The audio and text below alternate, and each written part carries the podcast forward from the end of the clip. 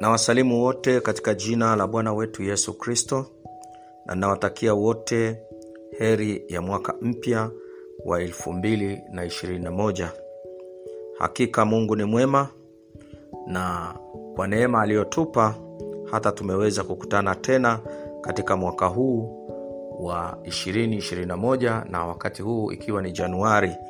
Ni mapema kabisa katika wiki ya kwanza ya mwaka huu tunakutana tena hewani katika kipindi chetu hichi ambacho tumekipa jina la yatokayo mazabauni tunamshukuru sana mungu na ni mimi mtumishi wako elbariki solomon ambaye ninakuletea kipindi hiki. Na leo nimekuandalia kitu kizuri ambacho nina uhakika mungu atatusaidia na tutaweza kumwona mungu katika kipindi hiki na yale ambayo tutajifunza katika kipindi hiki nina uhakika kabisa yatatufanya tuweze kuishi maisha yaliyo matakatifu maisha ya kumpendeza mungu katika mwaka huu wote na miaka mingine iliyoko mbele yetu. Siku ya leo tumekuletea somo ambalo tumelipa kichwa cha somo tusifuatishe namna ya dunia hii maisha ya mwanadamu kwa asili yake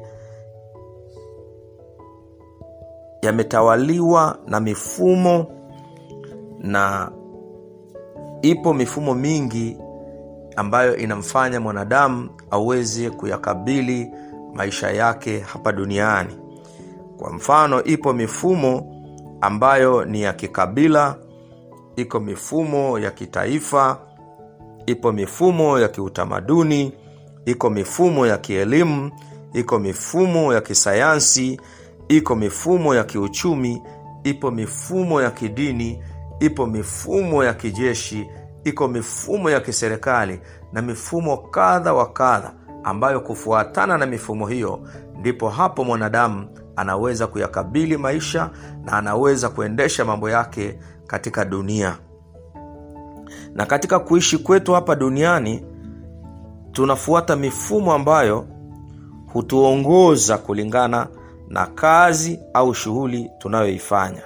Pia katika masuala ya kiimani tunafuata mifumo ya imani zetu kulingana na dini ambayo tupo. Na katika hizo dini au madhehebu ambayo tupo nayo pia yanaongozwa na mifumo. Ndiyo maana inapo inapotokea unajiunga na taasisi kama ya kijeshi kitu cha kwanza wanachofanya katika taasisi hiyo ya kijeshi wanahakikisha wana, wana msemo wao wao wanasema wanajeshi wanasema kwamba wanaondoa uraia ndani ya askari mpya. Askari mwanafunzi anapoingia kambini kwa mara ya kwanza kitu cha kwanza jeshi wanachofanya ni kuhakikisha haijalishi liwe ni jeshi la magereza liwe ni jeshi la polisi liwe ni jeshi la la kujenga taifa hiyo ni jeshi la wananchi kwa hapa kwetu tanzania au kwa majeshi yoyote yale. Kitu cha kwanza wanachodili nacho ni kuondoa ule mfumo wa kiraia ambao wewe umeishi wewe umekulia wewe unatembea katika huo mfumo. Kwa hivyo kama kama jeshi linahakikisha linaufuta huo mfumo na kuingiza mfumo mpya mfumo wa kijeshi. Kwa nini wanaingiza huu mfumo wa kijeshi? Wanaingiza kwa mfano tuchukulie jeshi la wananchi la, la tanzania. Jeshi hili linaandaliwa kwa ajili ya kuilinda tanzania. Na wao mapigano wanapigana na adui. Wao wanajifunza namna ya kupigana na adui atakayeikabili hii nchi. Sasa itakapotokea kwa wakati wowote ule iwe ni usiku iwe ni mchana kwa mfumo wa kijeshi ukiambiwa lala chini haijalishi pana matope pana miiba pana mchanga pana vumbi manake unatakiwa ulale. Huulizi kwa nini nilale? Sasa lakini uraiani mfumo wa uraiani maana yake kila kitu tunasema demokrasia. Jeshini hakuna demokrasia. Je, jeshini demokrasia yao ni amri. Kwa hivyo unapoambiwa lala chini unalala chini. Simama juu unasimama juu. Geuka kushoto unageuka kushoto. Huo ni mfumo wa jeshi. Sasa basi katika mifumo hiyo ili uweze kumfanya mwanadamu aweze kuishi maisha ya raha mstarehe mungu naye alitengeneza mfumo kwa sababu mungu alipomuumba mwanadamu na kuumba hii dunia yote alikuwa anataka itembee na ifanye kazi kwa muundo na mfumo wake yeye mungu. Sio mfumo wa vile viumbe alivyoviumba. Baada ya mungu kufanya uumbaji wote wa dunia hii kama ilivyo na kama inavyoonekana alitengeneza mifumo yote. Unapoona kwamba mwezi hauwezi ukawaka mchana lakini mwezi huo huo unawaka usiku. Jua nalo linawaka mchana kuna mfumo wa namna ya, ya, ya, ya kupata mvua na majira yake. Kuna mfumo wa mwendo wa bahari. Kuna mfumo wa kila namna wa namna ya hali ya hewa ambayo ndiyo inayotawala mwenendo wa dunia kwa ujumla. Mifumo hii yote imefanyishwa na mungu mwenyewe. Sisi hatukuhusika kutengeneza hiyo mifumo. Sasa mungu huyu huyu ndiye ambaye alimuumba mwanadamu kwa malengo ambayo alikusudia yeye. Sio huyo mwanadamu alikusudia hapana. Lakini mungu yeye katika kitabu cha mwanzo ile sura ya kwanza kabisa mungu anasema ukisoma ule mstari ule ukisoma mwanzo ile sura ya kwanza kabisa mungu ambaye alimuumba huyu mwanadamu aliweka azimio na ili azimio analisema yeye mwenyewe mungu. Anasema mungu akasema na tumfanye mtu kwa mfano wetu kwa sura yetu wakatawale samaki wa baharini na ndege wa angani na wanyama na nchi yote pia na kila chenye kutambaa kitambaacho juu ya nchi. Mungu akaumba mtu kwa mfano wake kwa mfano wa mungu alimuumba mwanamume na mwanamke aliwaumba. Mungu akawabarikia mungu akawaambia zaeni mkaongezeke mkaijaze nchi na kuitiisha mkatawale samaki wa baharini na ndege wa angani na kila kiumbe chenye uhai kiendacho juu ya nchi. Haleluya! Huyu ni mungu. Mungu anajitamkia yeye mwenyewe na nafsi zake. Yaani mungu baba mwana na roho mtakatifu. Mungu anaziambia nafsi zake na tufanye mtu kwa mfano wetu maana yake mfumo wa mwanadamu jinsi alivyoumbwa ameumbwa kwa mfumo wa kimungu. Maana yake ana mfano wa mungu. Haleluya! Huu mfano wa mungu ndio unamfanya mwanadamu aweze kutawala samaki wa baharini na ndege wa angani na wanyama na nchi yote pia na kila chenye kutambaa kitambaacho juu ya nchi huu ni mfumo wa kimungu. Huu ni mfumo wa kimungu wenye baraka zote za mungu. Sasa mungu huyu alivyomfanya huyu mwanadamu kwa, kwa mfano wake maana yake amemtengenezea mfumo mwanadamu ambao anapaswa kuishi nao. Ni mfumo wa kimbingu. Tatizo kubwa ambalo lilitokea ni pale mwanadamu alipomwasi mungu na kutenda zambi akiwa katika bustani ya eden maana yake kutenda zambi ni kwenda kinyume na mfumo wa aliyetengeneza huo mfumo ambaye ni mungu. Mungu alimweka mwanadamu katika bustani ya eden akampa masharti. Ninajua wewe unayenisikiliza yumkini ulishawahi kusikia habari hii.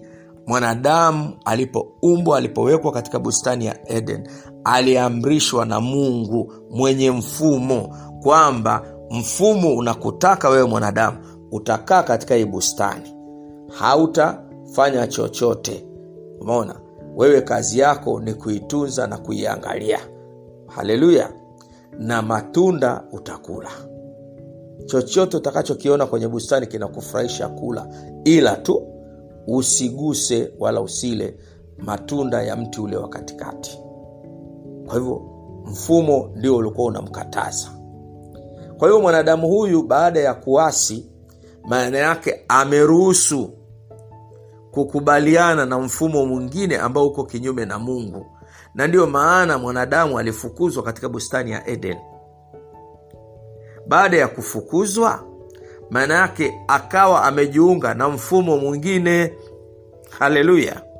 Huu mfumo mwingine huu ndio ambao umemwingiza mwanadamu katika matatizo makubwa kiasi kwamba hana amani hana furaha upendo umekoma.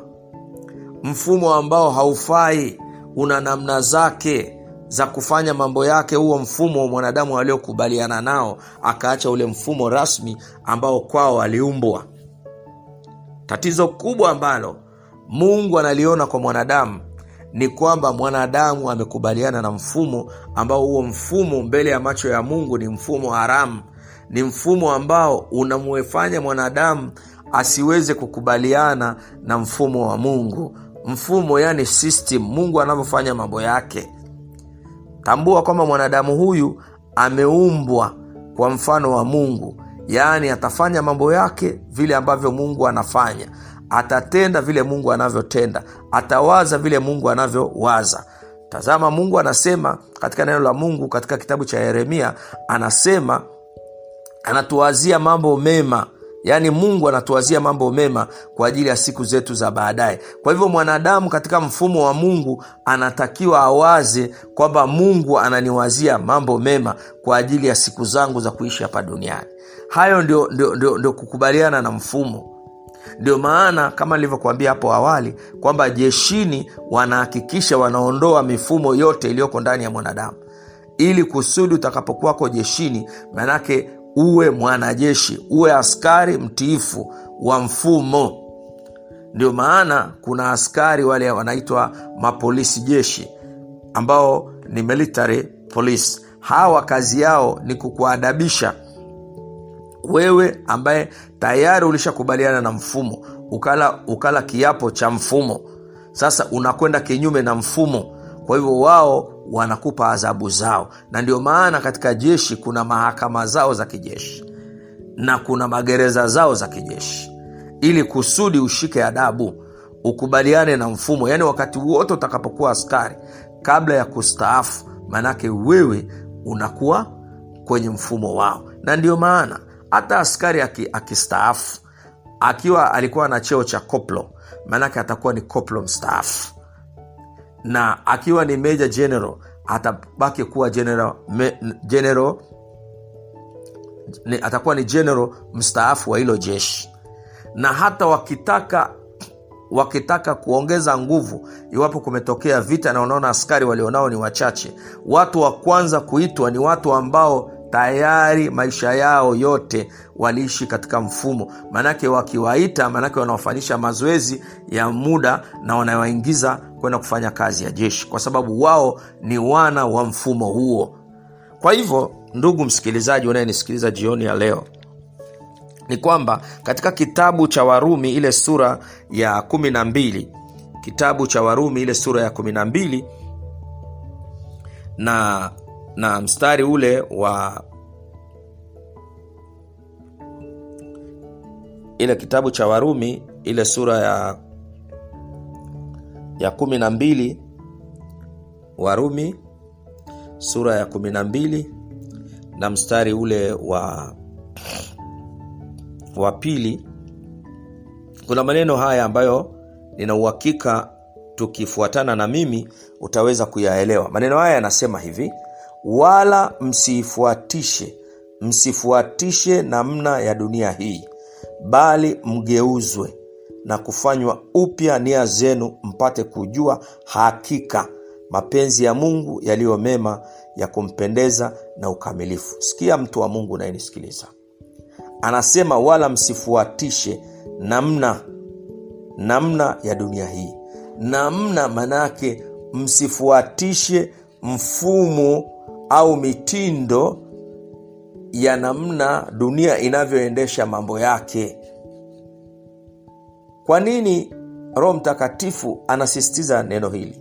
Anasema kwa sababu mkifuatisha maanake mtakuwa mmekwenda kinyume na kusudi la mungu. Kusudi la mungu liko katika mstari huu anasema bali mgeuzwe na kufanywa upya nia zenu. Ili neno nia maanaake ni akili yako mawazo yako kufikiri kwako utashi wako ukubaliane. Na ukubali kwamba unapaswa upate kujua hakika mapenzi ya mungu yaliyo mema. Mapenzi ya mungu yaliyo mema ya kumpendeza na ukamilifu. Haleluya. Huwa napenda sana mstari huu kwa, kwa nini? Kwa sababu anasema msifuatishe. Maanake kuna mfumo ulioko huku duniani. Mfumo wa huku duniani ni wa ajabu sana. Hebu nisikilize kidogo nikupe mifano hii michache. Nina uhakika kwamba inaweza ikakupa uelewa kwa sababu najua na wewe umeshakutana nayo mfumo wa dunia uko hivi. Serikali ime, ime, imetoa sheria kwa mfano sheria ya usalama barabarani sheria ya usalama barabarani inataka madereva wote wafuate sheria na kanuni za uendeshaji magari barabarani. Na katika sheria hizo wametoa penalty kwa wale ambao wata, watafanya kinyume. Yaani kuna adhabu zilizotolewa. Moja ya adhabu hizo ina, inamtaka askari polisi atakapokukamata umevunja sheria yoyote maana yake amekasimiwa askari polisi yule amekasimiwa madaraka na jamhuri ya kukutoza faini. Faini ambayo iko katika mikono yake ni elfu thelathini kwa kosa moja uliolifanya sasa tufanye kwamba wewe unasafiri una unakwenda kutoka pointi a kwenda pointi b ukafanya kosa la usalama barabarani. Mfumo unaotawala dunia unasema hivi upigwe faini ya shilingi elfu thelathini kwa kosa ulilolifanya la overspeed. Sasa madereva wengi na askari wa ovu wanashirikiana kukwepa kulipa ile shilingi elfu thelathini. Dereva anashuka akikamatwa anamwendea askari. Anamwambia nimekosa kweli. Askari anamwambia nataka nikutoze faini ya shilingi elfu thelathini. Yule anamwambia hapana nisamehe elfu thelathini akitozwa yule itaingia kwenye mfuko wa nchi mfuko wa jamhuri. Lakini yule askari akikubaliana na huyu dereva akapokea shilingi elfu tano au elfu kumi maanake serikali itakosa mapato yake ya shilingi elfu thelathini. Kwa mvunja sheria kwa mhalifu sasa hii imezoeleka. Hata ukiangalia barabarani magari yakitembea na ukiangalia kwenye vituo ambavyo askari wanakuwepo nchi nzima utaona kitu gani kinachofanyika. Sasa maana yake huu tayari kwa madereva na askari waovu maanake huu ndio mfumo wao wa kuendesha magari barabarani. Sasa kwa mungu anataka wewe sasa mfumo wa mungu maanake wewe kama ni dereva mungu akutaki wewe uvunje zile sheria. Hilo la kwanza. Huo ni mfumo wa mungu. Ndio maana anasema usifuatishe namna ya dunia hii. Namna ya dunia hii ni kuendesha magari kwa kasi na kuvuka vile vikwazo vya njia yaani vile vibao vya barabarani ambavyo vinakataza kwenda zaidi ya spidi ya 30 sehemu ya wavukaji kwa watoto au kwa wagonjwa au sehemu za adha na pia kwenda spidi 50 kuna sehemu imewekwa spidi ya 50 usikimbize gari zaidi ya spidi hiyo. Kwa hivyo unapokwenda kinyume chake maanake unakosana na mfumo wa mungu maanake unakwenda kwenye mfumo wa dunia. Sasa na askari anayekukamata ambaye yeye anatakiwa kupiga faini yeye badala ya kukupiga faini akukuandikia notification ukalipe uendelee na shughuli zako yeye anaamua kujifanya yeye sasa ndio hazina anapokea pesa zako wewe anaweka mfukoni anakuacha unakwenda. Huo ndio mfumo wa dunia. Hii ni mfano mmojawapo tu. Hata mifano hii iko mingi. Mamlaka ya mapato tanzania imetangaza kwamba watu wote ukienda kwenye kituo cha mafuta ukajaza gari yako mafuta unatakiwa baada ya kujazwa mafuta wakupe stakabazi inayolingana na kiwango cha mafuta ulioweka. Vituo vingi havitoi risiti. Sasa wewe mtu ambaye ni mcha mungu unapaswa ukishamaliza kuweka mafuta unampa pesa unamlipa na yeye anakupa stakabazi inayolingana na pesa uliolipa. Hali kadhalika ukienda dukani umenunua bidhaa yoyote. Kama bidhaa inauzwa shilingi elfu thelathini maana yake akupe risiti ya shilingi elfu thelathini ulizomlipa. Lakini wengi kwa kufuata mfumo wa dunia hata wale ambao wao hawafaidi chochote na huo mfumo wa dunia unakwenda kwenye duka la ujenzi. Unaambiwa nondo inauzwa shilingi elfu ishirini nondo moja. Unalipa pesa ya nondo kumi maana yake ni, ni shilingi laki mbili lakini unapewa risiti imeandikwa elfu stini na wewe unapokea. Huko ni kwenda kinyume na mfumo wa mungu. Kwa hiyo sasa umekubaliana na mfumo wa dunia. Wengine wanapunjwa yani, yani, hat, yani hata, hata aulizi anaona aibu. Sasa hiyo ni kukubaliana na dunia. Sasa ukisoma, ukisoma katika kitabu cha yohana ile sura injili ya yohana ile sura ya, ya, ya, ya nane injili ya yohana ile sura ya nane na mstari ule wa 44 unazungumza maneno haya. Unasema hivi ninyi ni wa baba yenu ibilisi na tamaa za baba yenu ndizo mzipendazo kuzitenda.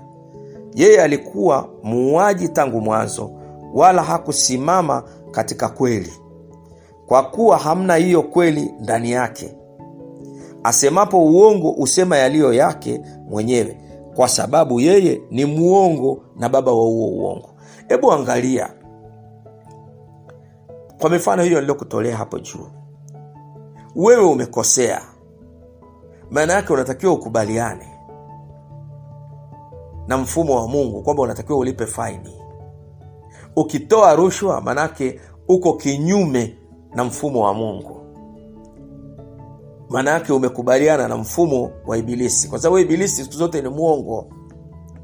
Na nia ya shetani ni kukuangamiza. Ukisoma katika kitabu hicho hicho cha yohana ile sura ya kumi. Sura ya kumi na mstari wa kumi hizi ndio tabia za ibilisi. Inasema hivi mwivi haji ila aibe kuchinja na kuharibu mwivi ni ibilisi. Ibilisi kazi yake kubwa ni kuhakikisha anakuibia. Anakuibia amani anakuibia furaha yako anakuibia kazi yako anakuibia ndoa yako anakuibia biashara anakuibia kazi. Watu wengi wanafutwa kazi. Hebu angalia kama mifano hii tuliyokutolea hapa.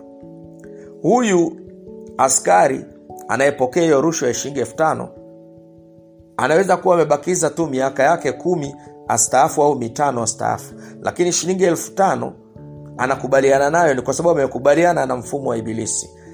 Kinachotokea sasa anapatikana sasa na, na wakubwa zake. Wanaamua wanamfuta kazi. Kilichomfutisha kazi ni shilingi elfu tano. Kwa hivyo kazi ya, ya ibilisi ni kuhakikisha kwamba anamwibia kazi yake. Wengi wanafutwa kazi madaktari manesi wanashiriki katika mambo ambayo yanawasababishia wao wanakosa kazi. Tayari unaibiwa kazi maanake umekubaliana na ibilisi. Kazi ya ibilisi ni kuchinja. Kuchinja maanake yeye hataki wewe uishi. Anachinja kazi yako. Anaharibu ndoa yako anaichinja anachinja biashara yako anaiua. Wewe unabaki huna shughuli. Chochote unachokifanya kinakuwa hakina maana kwa hivyo yeye anataka hakikishe kwamba wewe haufurahii maisha. Na pia anaharibu iwe ni mkulima atahakikisha anaharibu mazao yako. Atahakikisha anaharibu mifumo kama unafanya kazi ya umwagiliaji anaharibu mifumo yote ya umwagiliaji katika shamba lako. Hizo ni kazi za ibilisi. Yeye ni mharibifu.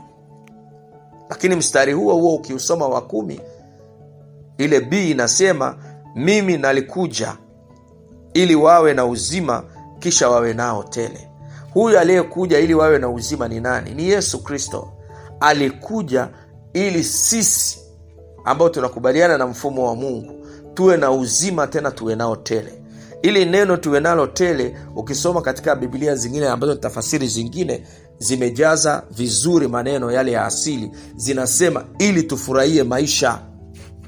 Haleluya hakika mungu anatupenda sana. Anataka sisi tufurahie maisha. Hebu niambie mtu wa mungu kama kweli umeumbwa na mungu na wewe unataka ufurahie maisha ni lazima ukubaliana na alivyosema mungu. Mungu anakupenda mtu wa mungu. Una sababu ya kuharibu kazi yako kwa sababu ya kukubaliana na mifumo ya dunia. Mifumo ya dunia siku zote ni kukuangamiza lakini mungu anakupenda hebu niambie ukifutwa kazi kazi hiyo hiyo ndio ulikuwa unalipia kodi ya nyumba? Kazi hiyo hiyo ndio ulikuwa unalipia school fees kwa ajili ya watoto? Kazi hiyo hiyo ndio ulikuwa inakufanya watoto wako wanakula? Kazi hiyo hiyo ndio ilikuwa inakuletea furaha na amani katika nyumba? Leo ufutwe kwa sababu ya rushwa. Wako mahakimu wamekamatwa wakila rushwa. Wako maaskari wamekamatwa wakila rushwa. Wanabambikia watu kesi. Sasa hiyo ni kazi za adui hiyo ni mifumo ya dunia. Mifuku, mifumo ya dunia ina namna nyingi. Wako watu ambao wao hawawezi kukaa bila kufanya mambo yasiyompendeza mungu. Huko ni kukubaliana na, na mfumo wa dunia. Ndio maana mungu anatuonya anasema tusifuatishe namna ya dunia hii. Mwisho wa mungu petro aliandika katika waraka wa kwanza ule wa petro ile sura ya pili. Ameandika maneno mazuri sana. Ameandika katika waraka wa kwanza wa petro ile sura ya kwanza na, na mstari wa pili. Ameandika kwa sababu watu wamekuwa wakifanya ndivyo sivyo na hii imewafanya watu wamepoteza kazi wamepoteza maisha yao. Kila kitu katika maisha yao kimevurugika. Na kimevurugika ni kwa sababu wao wametaka. Hebu tusome ile petro waraka wa kwanza wa petro ile sura ya pili na mstari wa kwanza. Anasema basi wekeni mbali uovu wote na hila yote na unafiki na usuda na masingizio yote. Sikiliza mtu wa mungu. Mungu anaposema weka mbali uovu wote maanake anamaanisha uovu wa aina yoyote. Usije uka, uka na neno la mungu.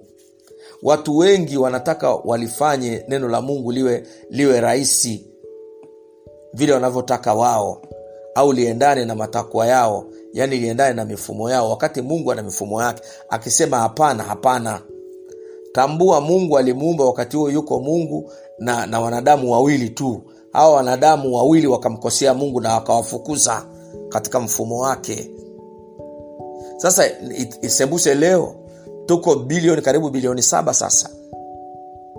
Wewe ukimkosea mungu mungu unadhani nini anachopoteza? Kama ali, wakiwa na, na, na, na, na watu wake wawili aliowaumba adam na eva walipomkosea akawafuta kwenye mfumo itashindikana wewe kufutwa kwenye mfumo?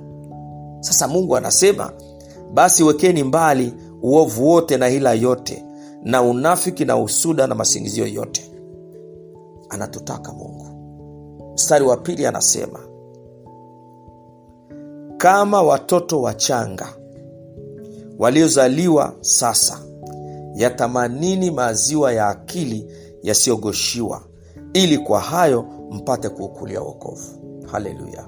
Nataka nikuambie hivi. Mungu anatuita watoto. Tukiwa na tabia za watoto watoto hufurahia kunywa maziwa yanayotoka katika matiti ya mama zao. Mungu anataka chakula chetu kiwe ni kweli ya neno la mungu tulisikilize na tuliamini tulipende hilo. Ndio maana anasema kama watoto wachanga waliozaliwa sasa yatamanini maziwa ya akili yasiyogoshiwa ili kwa hayo mpate kuukulia uokovu mtu wa mungu unayenisikiliza ninakusihi kwa huruma zake mungu. Penda neno la mungu. Fuatisha mungu alivyosema usifuatishe mifumo ya dunia. Fuatisha mfumo wa mungu. Mfumo wa mungu ni kukukomboa wewe.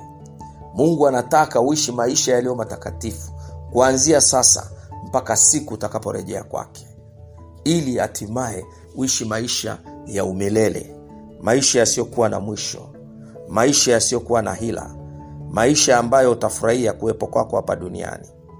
Hakika mungu anakupenda mtu wa mungu nimalizie kwa kusema tu kwa yule ambaye bado hajamwamini yesu wokovu unapatikana kwa kumkiri yesu ya kuwa ni bwana na mwokozi wa maisha yako. Ninakukaribisha katika familia ya mungu. Ninakukaribisha katika mfumo wa mungu.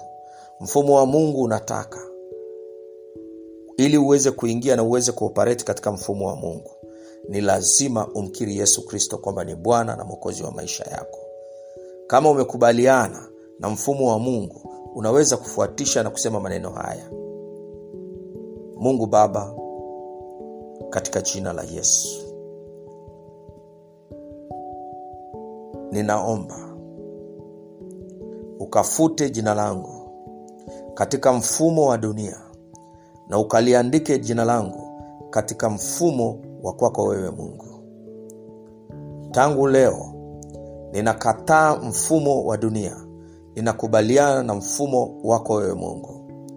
Kwa jina la yesu kristo tangu leo yesu kristo ni bwana kwangu. Katika jina la yesu nimeamini. Amen.